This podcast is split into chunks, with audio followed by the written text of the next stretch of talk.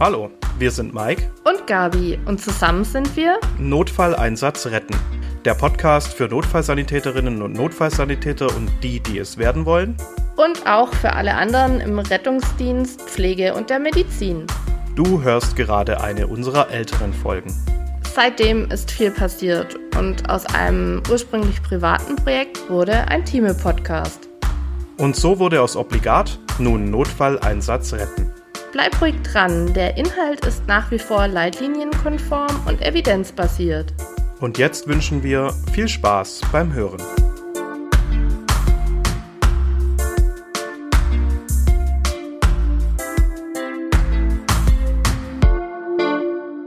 Hat's geklappt? Hast du geklatscht? Also ich habe geklatscht. Okay, dann habe ich es noch nicht gehört. Gut, dann legen wir los.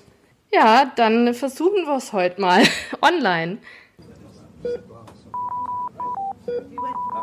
Obligat. Der Prähospitale Podcast. Ja, hallo und herzlich willkommen zu einer neuen Folge Obligat, dem Prähospitalen Podcast. Heute Folge Nummer 16 mit dem Titel Bedside Stories. Ähm, ja, aber wir erzählen euch keine gute Nachtgeschichte, so viel gleich vorweg. Hallo Gabi. Hi Mike. Wir haben heute eine Premiere für euch und zwar ähm, sitzen wir gar nicht wie üblich nebeneinander und können uns in die Augen schauen. Ich sitze mitten in Hessen und äh, Gabi ist bei sich zu Hause, oder? Ja, in Ludwigsburg. genau, wunderschön. Und ähm, ja, durch meinen Umzug nach dem Studium haben wir jetzt die Herausforderung, wir möchten das Projekt natürlich weiterführen und ähm, jetzt starten wir heute mal dieses Pilotprojekt, äh, die Aufnahme äh, ja, ortsabwesend zu machen und wir hoffen, dass das Ganze funktioniert. Und ihr viel Freude daran habt. Seid gnädig mit uns. Bitte. Ja, Gabi, was war denn am 14.06.? Da war Tag der Blutspende. Genau, der Weltblutspendetag, ähm, was uns gleich zu unserem heutigen Thema bringt, und zwar Blut. Und äh, weißt du zufällig, äh, an wen geht denn das gespendete Blut hauptsächlich? Oh, jetzt hast du mich voll. Also äh, an ähm, hm, Schwerstverletzte? Ja, das mag man meinen. Ich glaube, das ist auch so ähm, ja, das gäng die gängige Überlegung, wenn man Blutspenden geht. Tatsächlich ähm, gehen 26 Prozent der äh, ja, gespendeten Blutkonserven laut DRK Blutspendedienststatistik mhm. an krebserkrankte Patientinnen und Patienten. Okay, ja, macht Sinn. Und Unfallpatienten machen bloß 15 Prozent der Spenden aus. Klar, es gibt ähm, wahrscheinlich nicht so viele Verunfallte wie ähm, Menschen mit einer so einschlägigen Erkrankung. Ähm, und in diesem Krankheitsverlauf ähm, ist es doch auch häufiger mal der Bedarf da, eine, eine Bluttransfusion zu erhalten. Ganz genau. Ja. Ganz genau. Und auch ein nicht unerheblicher Bestandteil des gespendeten Blutes wird für die Arzneimittelproduktion verwendet. Das wissen, glaube ich, auch viele nicht. Mhm. So, das Thema heute also Blutungen bzw. Blut. Mhm. Äh, grundsätzlich bei mir, in meinem Part, wird es eher so ein bisschen um die Folgen von Blutungen gehen. Ja, ich bin Mike, Notfallsanitäter und Praxisanleiter und äh, ja, freue mich auf die heutige Folge. Und ich bin Gabi, bin Gesundheits- und Krankenpflegerin und Redakteurin im Fachbuchverlag und bin gerade ultra nervös. Wie immer betrachten wir ein Fallbeispiel und Routine macht ja bekanntlich ruhig. Also es bleibt alles wie es ist. Wir danken allen Hörerinnen und Hörern und freuen uns, wenn ihr uns abonniert oder positiv bewertet. Und ähm, um bei der Routine zu bleiben, das Fallbeispiel ist fiktiv und frei erfunden. Danke, ich habe drauf gewartet. Sehr schön. Jawohl, dann starten wir doch direkt mit dem Fallbeispiel. Jetzt kommt mein Einsatz. Also legen wir los. Schmeiß mir mal die Axt drüber! Und es kommt, wie es kommen muss. In einem kleinen Waldstück nähe des Sägewerks Bad Blutenburg geschieht infolge einer kleinen Fahrlässigkeit ein folgenschwerer Fehler. Die geworfene Axt trifft die Waldarbeiterin in der Leiste.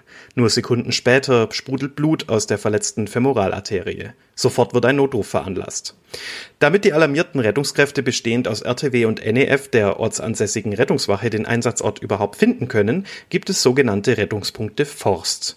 Die können, je nach Bundesland, anders bezeichnet werden, stellen aber immer einen Treffpunkt dar, von dem aus die Einsatzkräfte zum Notfallort begleitet werden. So auch in unserem Fallbeispiel. Als das Team gemeinsam an der Einsatzstelle eintrifft, kniet sich ein Arbeiter mit vollem Körpergewicht in die Leiste, um die Blutung zu stoppen.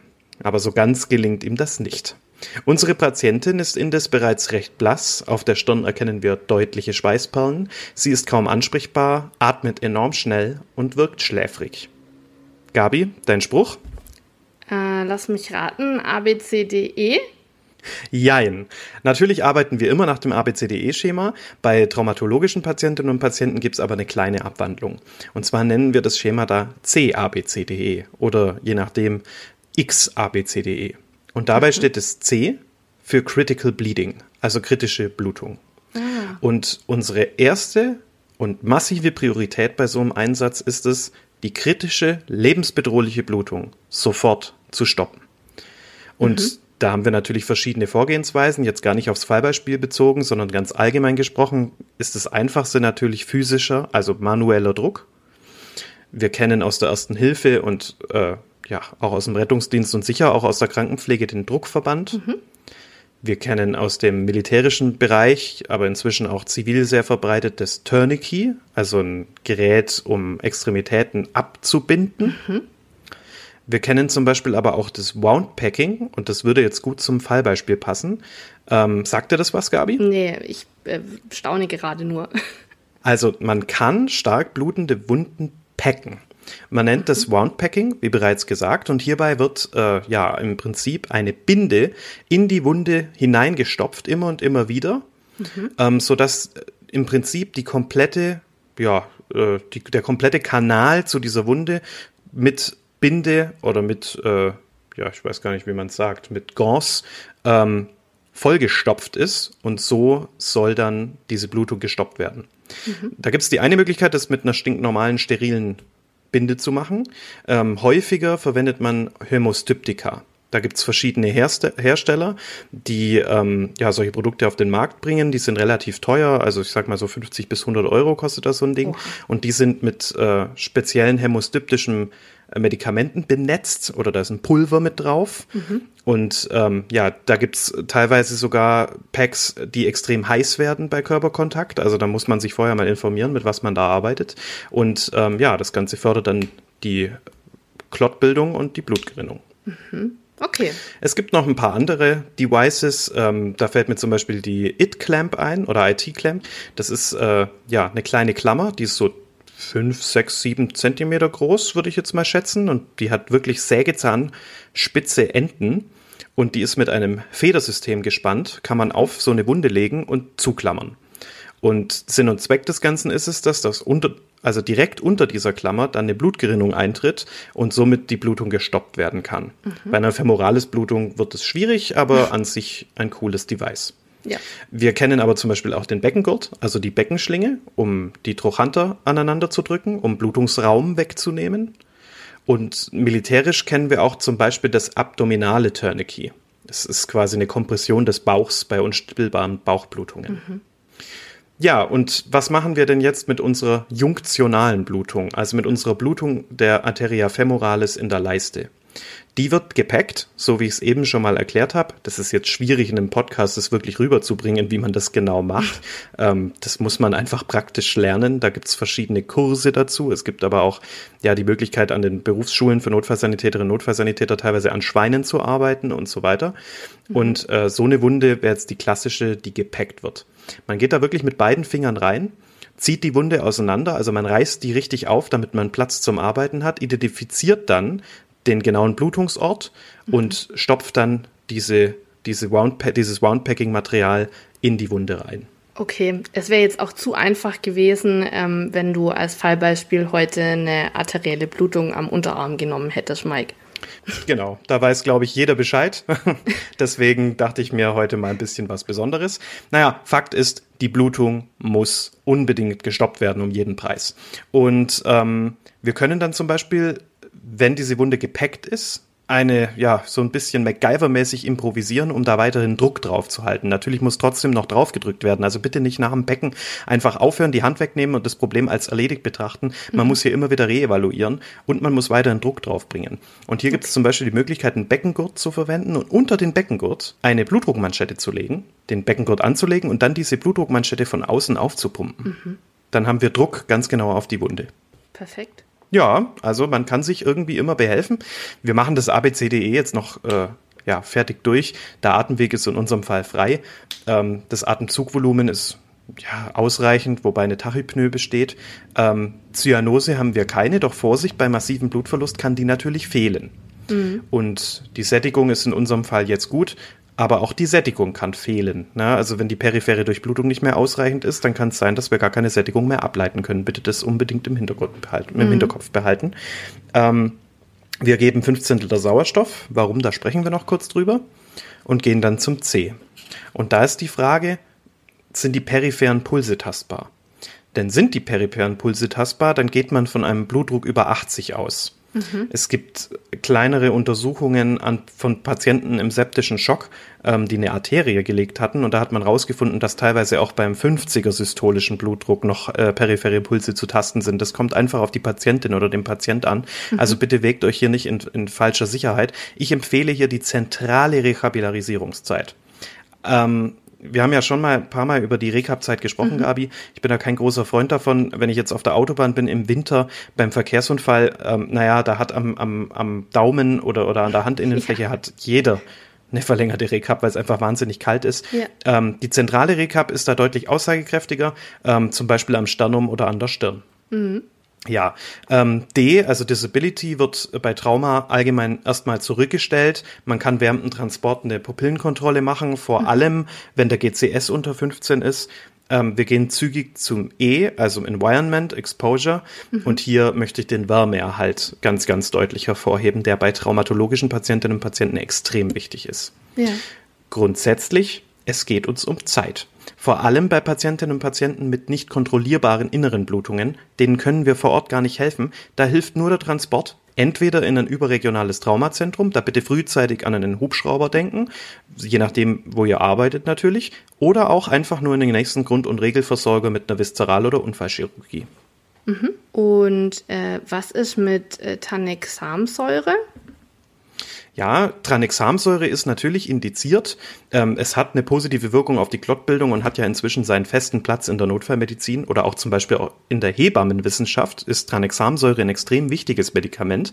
Ähm, es gibt allerdings eine neue Studie, das Sechs-Monats-Überleben zeigt keine Veränderungen bei Patientinnen und Patienten, die Tranexamsäure bekommen haben, gegenüber Patientinnen und Patienten, die ein Placebo erhalten haben.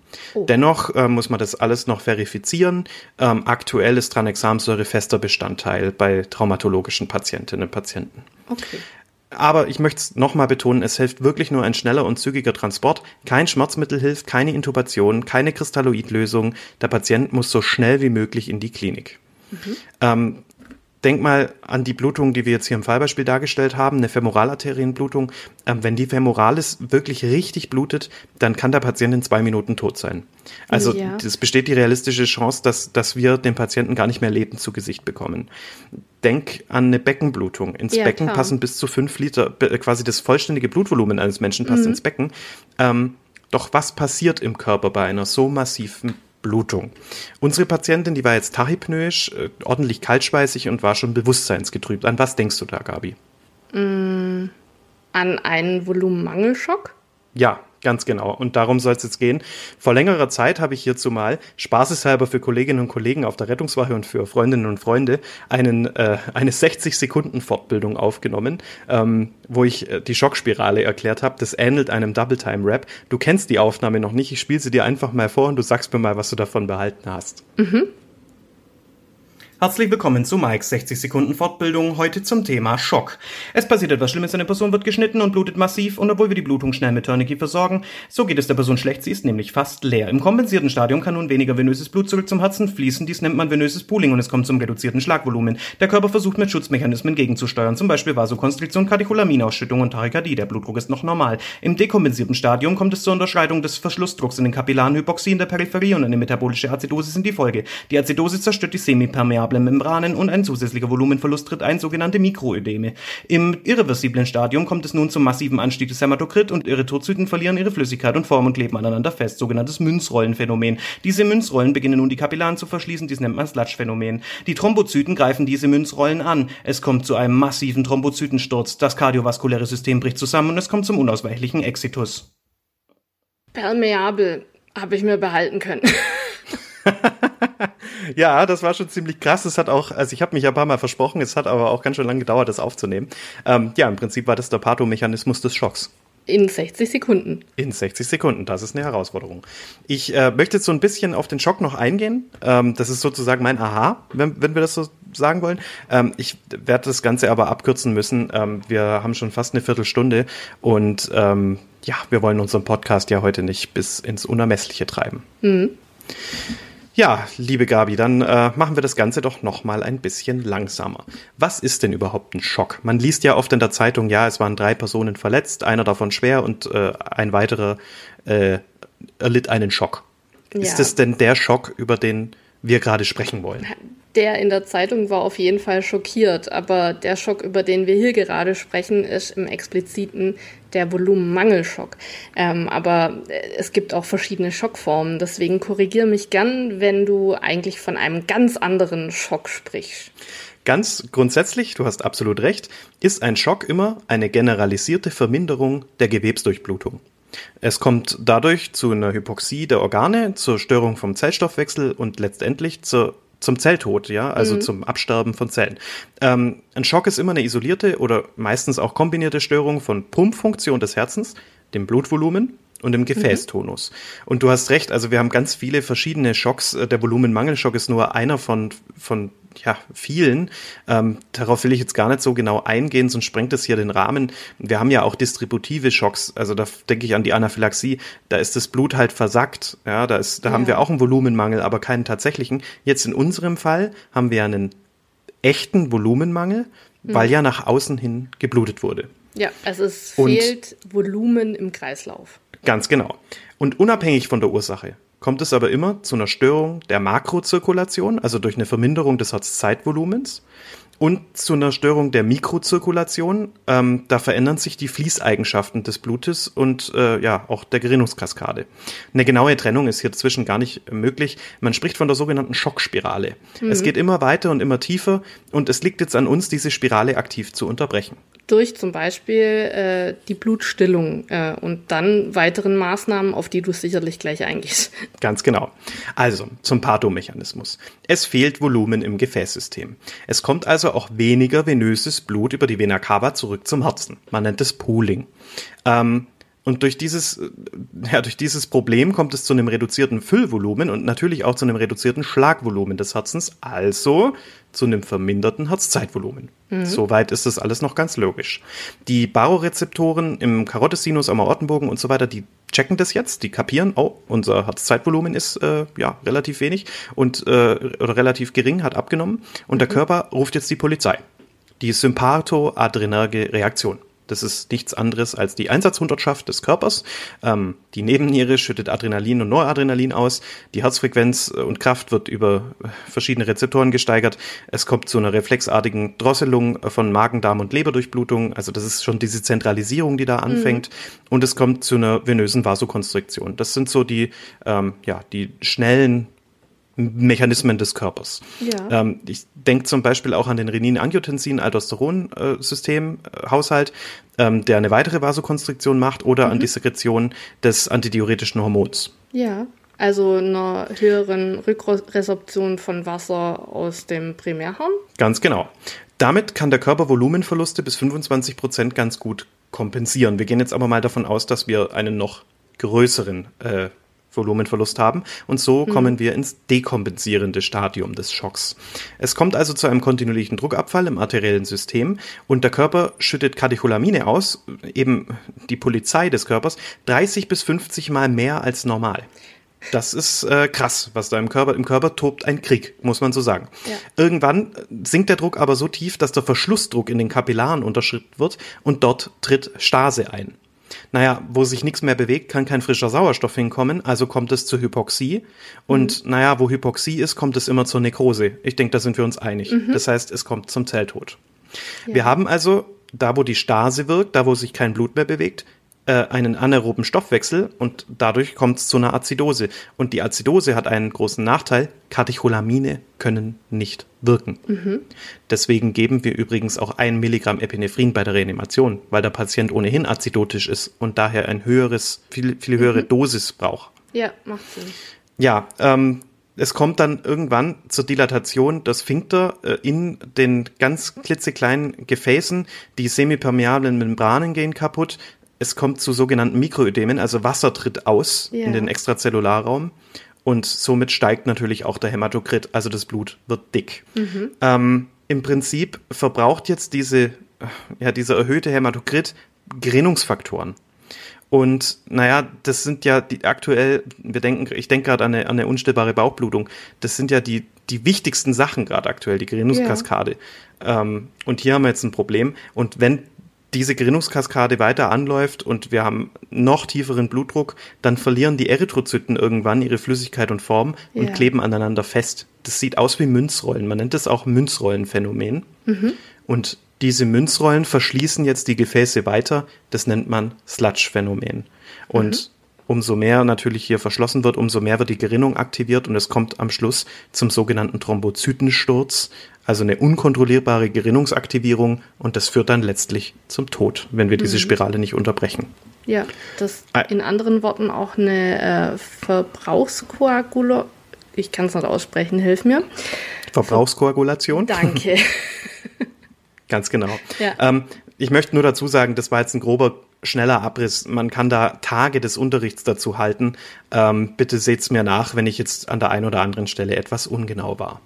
Ja, wir versuchen eben äh, so komprimi komprimiert wie möglich äh, die Dinge in unseren Podcast zu packen. Und ähm, allumfassend können wir dabei nicht werden. Ganz genau. Ähm, ja, zu meinem Fazit. Wir müssen den Eigenschutz beachten bei jedem traumatologischen Notfall. Das möchte ich nur kurz dazu sagen, sei es ein Verkehrsunfall, sei es die Axt, die im Wald liegt. Wir finden uns da irgendwo in einem Forstarbeitergebiet, Arbeiterinnengebiet. Ähm, bitte denkt an den Eigenschutz, stürmt nicht blind links auf Patientinnen und Patienten zu. Ich habe da selber ein Erlebnis, das ich kurz schildern äh, möchte. Ähm, wir waren bei einem Patienten, der ist vom Baugerüst gefallen, das Baugerüst ist umgefallen. Und wir haben den versorgt, der war wirklich polytraumatisiert. Und irgendwann im Laufe dieser Versorgung sagt meine Rettungssanitäterin zu mir, guck mal, und zeigt nach oben. Und ich schaue nach oben und dieses Baugerüst hing über uns. Oh Gott. Und dann? Also das hätte wirklich, das hätte jede Sekunde umkippen können und hätte uns begraben. Ähm, man hat da in der Situation einfach einen Tunnelblick. Ich möchte, also ich erzähle gern von meinen Fehlern, da macht sie jemand anders nicht. Ähm, bitte habt den Weitblick, schaut euch die Situation ganz genau an, bevor ihr am Patienten oder an der Patientin arbeitet. Ja, wir kommen zur Oxygenierung und Wärmeerhalt. Ähm, das sind zwei elementare lebensrettende Schlüsselinterventionen. Ich kann es nicht anders sagen. Jeder Traumapatient, jede Traumapatientin kriegt von uns High-Flow Sauerstoff aufs Gesicht, also 15 Liter oder mehr, wenn mehr möglich ist. Denn was wir haben möchten, ist eine Aufsättigung der übrigen Erythrozyten, um zu kompensieren, dass Erythrozyten fehlen. Da habe ich jetzt aber eine Frage. Äh, mit was verabreichst du das? Weil ich habe es in der Klinik sehr oft gesehen, dass äh, 15 Liter über Nasenbrille gegeben wurden. Da bläst ja jedem Patient die Nase weg, also Ja. die Schleimhäute werden's, äh, werden Danke sagen. Ähm, wir machen das mit einer Ohio-Maske, also mit einer Sauerstoffmaske mit ähm, Reservoir. Sehr gut, danke. ich will nicht sagen, dass grundsätzlich solche Fehler immer passieren, ähm, aber da nochmal mitdenken und das richtige äh, Gerät, will ich sagen, oder das richtige Medizinprodukt verwenden. Ganz genau. Und äh, eine weitere extrem wichtige lebensrettende Schlüsselintervention ist der Wärmeerhalt. Ähm, man hat eine Vielzahl an Studien, die belegen und wirklich beweisen, dass unterkühlte Patienten eine höhere Mortalität nach Trauma vorweisen. Ähm, die, der Wärmeerhalt ist extrem wichtig. Äh, bereits an der Einsatzstelle dran denken, vor allem während dem Transport. Auch wenn es draußen Sommer ist, der Patient muss warm gehalten werden, keine Klimaanlage anschalten. Es gibt inzwischen auch, äh, ich denke gerade an die Ready Heat Decke. Das ist eine Decke, die quasi äh, sich erwärmt, wenn ähm, sie mit Luft in Kontakt kommt. Ist jetzt nicht für den Standard-Traumapatient gedacht, sondern eher für wirklich unterkühlte Patientinnen und Patienten, aber habt das bitte im Hintergrund. Dann selbstverständlich an den zügigen Transport in ein geeignetes Haus denken, also die Golden Hour of Shock. Und hier kleine Zusatzinfo, die Golden Hour beginnt nicht mit unserem Eintreffen am Unfallort, sondern mit dem Schadensereignis, also mit dem Unfall. Ganz wichtig. Denkt frühzeitig an den Support, also ähm, fordert euch weitere Kräfte nach, äh, reserviert den Schockraum der Klinik, äh, in die ihr fahren wollt. Ähm, denkt zum Beispiel auch an den Hubschrauber, je nachdem, wo ihr gerade seid. Und haltet den Blutdruck systolisch maximal über 80 Millimeter Quecksilbersäure, ähm, keine Überinfusion. Der Patient braucht Erythrozyten und äh, keine Kochsalzlösung und äh, also schon gar keine Kochsalzlösung, aber auch mit Ionosteril und Ringer können wir das Defizit an Erythrozyten nicht ausgleichen. Bitte, bitte dran denken. Es gibt inzwischen ähm, einige Rettungshubschrauber in Deutschland, die Blutprodukte mitführen, also EK0 negativ. Mhm. Ähm, wenn sowas zur Verfügung steht, gerne nehmen, aber auch hier besteht die Risiko einer Überinfusion. Wir wollen den Blutdruck bei 80 Millimeter Quecksilbersäure, um Blutungen klein zu halten, gering zu halten, aber gleichzeitig ähm, ja, einen Organschaden zu vermeiden. Hm, okay. Heißt, äh, dein Fazit wäre hiermit beendet? Ja, ich bin fertig. Ich bin durch ähm, und freue mich jetzt auf alles, was du beizutragen hast, liebe Gabi. Und ich trinke meinen Kaffee nebenher. Du trinkst deinen Kaffee nebenher. Okay. Äh, na dann lehn dich entspannt zurück und lausche meinen Ausführungen. Äh, ich möchte heute das Feld so ein bisschen von hinten aufrollen, nachdem du ja äh, direkt in den äh, Einsatz gestartet bist und ähm, ja, sehr gerne. Ja, möchte ich noch so ein bisschen einen Ausblick auf äh, oder einen Einblick vielmehr in die verschiedenen Blutprodukte geben, äh, die es da so gibt. Denn ah, du hast bis okay. jetzt vom Erythro Erythrozytenkonzentrat, also dem sogenannten EK, mhm. gesprochen. Ähm, das ja, ist die Lösung für einen akuten Blutverlust oder eben auch eine Anämie. Ähm, es gibt aber natürlich äh, noch weitere Blutprodukte. Und äh, für unseren heutigen Fall mit dieser vitalen Bedrohung für die Betroffene ähm, war die Bluttransfusion natürlich äh, das Mittel der Wahl, um diesen Funktionsverlust äh, zu kompensieren und mhm. eben auch so einen gesundheitlichen Schaden abzuwenden. Wenn ich jetzt von ja, einem Funktionsverlust ja. spreche, äh, dann meine ich damit die Aufgaben, die das Blut eigentlich hat. Und ähm, da spreche ich jetzt in erster Linie natürlich von dem Transport von Sauerstoff, weil ja, ohne ja. Sauerstoff Haupt, kein Hauptfunktion. Leben. Ja, und ähm, auch äh, natürlich von dem Transport von Nährstoffen, wie zum Beispiel Eiweißen, Kohlenhydraten und Fetten, aber auch äh, es transportiert natürlich auch Hormone und Botenstoffe und ähm, äh, somit übernimmt es auch die Informationsweitergabe. Das heißt, äh, so wird zum Beispiel auch der Blutzucker reguliert. Und äh, außerdem, darüber hinaus, ist es noch Teil der Immunabwehr und der Blutgerinnung. Und ähm, es hat auch noch die Aufgabe, einen stabilen Säurebasenhaushalt äh, aufrechtzuerhalten. Ähm, Pufferfunktion und so weiter. Richtig. Und äh, ja, jetzt mal die direkte Frage an dich, Mike. Äh, welche Blutprodukte oh. außer dem EK kennst du denn? Ähm, ja, gut. Das EK hatten wir schon. Frozen Plasma kenne ich noch. Ich kenne aber auch noch, da kenne ich mich aber nicht mit aus, aber ich kenne noch das Thrombozytenkonzentrat. Okay, na, wenn du dich damit nicht auskennst, dann erkläre ich es dir natürlich einmal.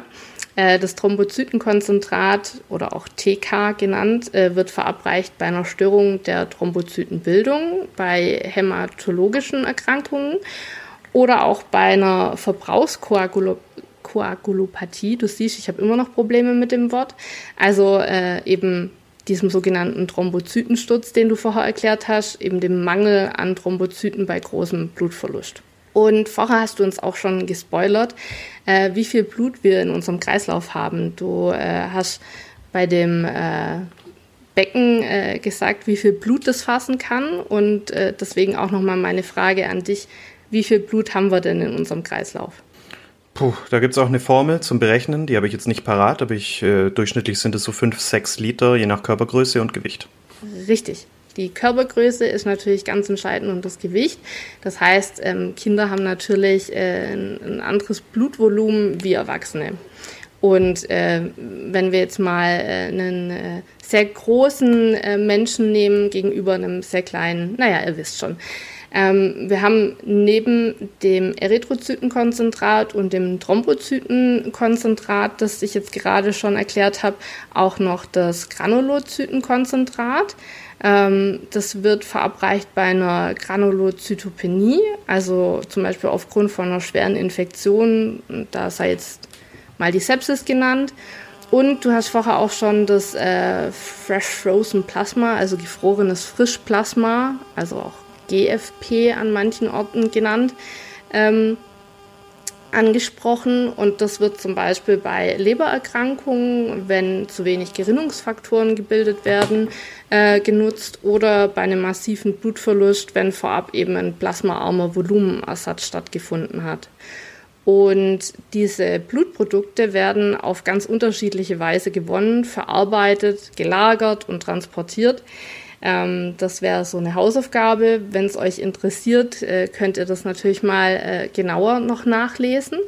Und äh, neben dieser Kette, die ich gerade genannt habe, also die Gewinnung, Verarbeitung und so weiter, ähm, bis eben beim Patienten oder bei der Patientin ankommt, unterliegt eben auch ähm, äh, die, die Anwendung und die Nachsorge äh, dem Transfusionsgesetz. Das wäre so ein bisschen die zweite Hausaufgabe. Man sollte dieses Gesetz so ein bisschen kennen, ähm, wenn man mit diesen Produkten zu tun hat. Und jetzt haben wir aber unsere Folge heute ja Bedside Stories genannt. Wie sind wir denn äh, zu dem Titel der Folge gekommen? Ähm, das kann ich erzählen. Ich, woll, ich wollte die Folge Blutmond nennen oder Bloody Awesome. Ja. Und dann habe ich dir geschrieben, sollen wir die Folge Bloody Awesome nennen? Und dann hast du gesagt, nee, wir nennen die Folge Bad Side, Bad, Bad Side Stories. Und ich war begeistert, weil ich finde den Titel ziemlich witzig. Ja, okay, danke.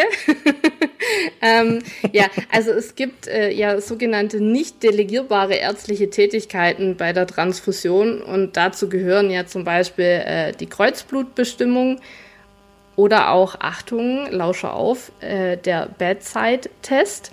Äh, und aber auch natürlich das Anhängen und Starten der Transfusion. Und ähm, jetzt eben einmal für euch noch erklärt, was ist der Bedside-Test? Das ist äh, ein Test, also so die sogenannte letzte Sicherheitskontrolle vor der Transfusion. Ähm, der wird unmittelbar in der Nähe des Patienten, also am Patientenbett durchgeführt. Ähm, und Unmittelbar vor der Transfusion nimmt da eben der Arzt oder die Ärztin nochmal Blut beim Patienten ab und das Empfängerblut wird auf äh, eben einer speziellen Karte, diesem sogenannten Bedside-Test, mit äh, Anti-A und Anti-B-Serum gemischt, äh, um eben eine Übereinstimmung äh, der Empfänger- und Konservenblutgruppe zu kontrollieren. Und das Ergebnis wird natürlich wie, wie immer an jeder Stelle auch äh, dokumentiert. Und das oberste Ziel davon ist eben eine, Verwetz Ver ja, eine Verwechslung auszuschließen.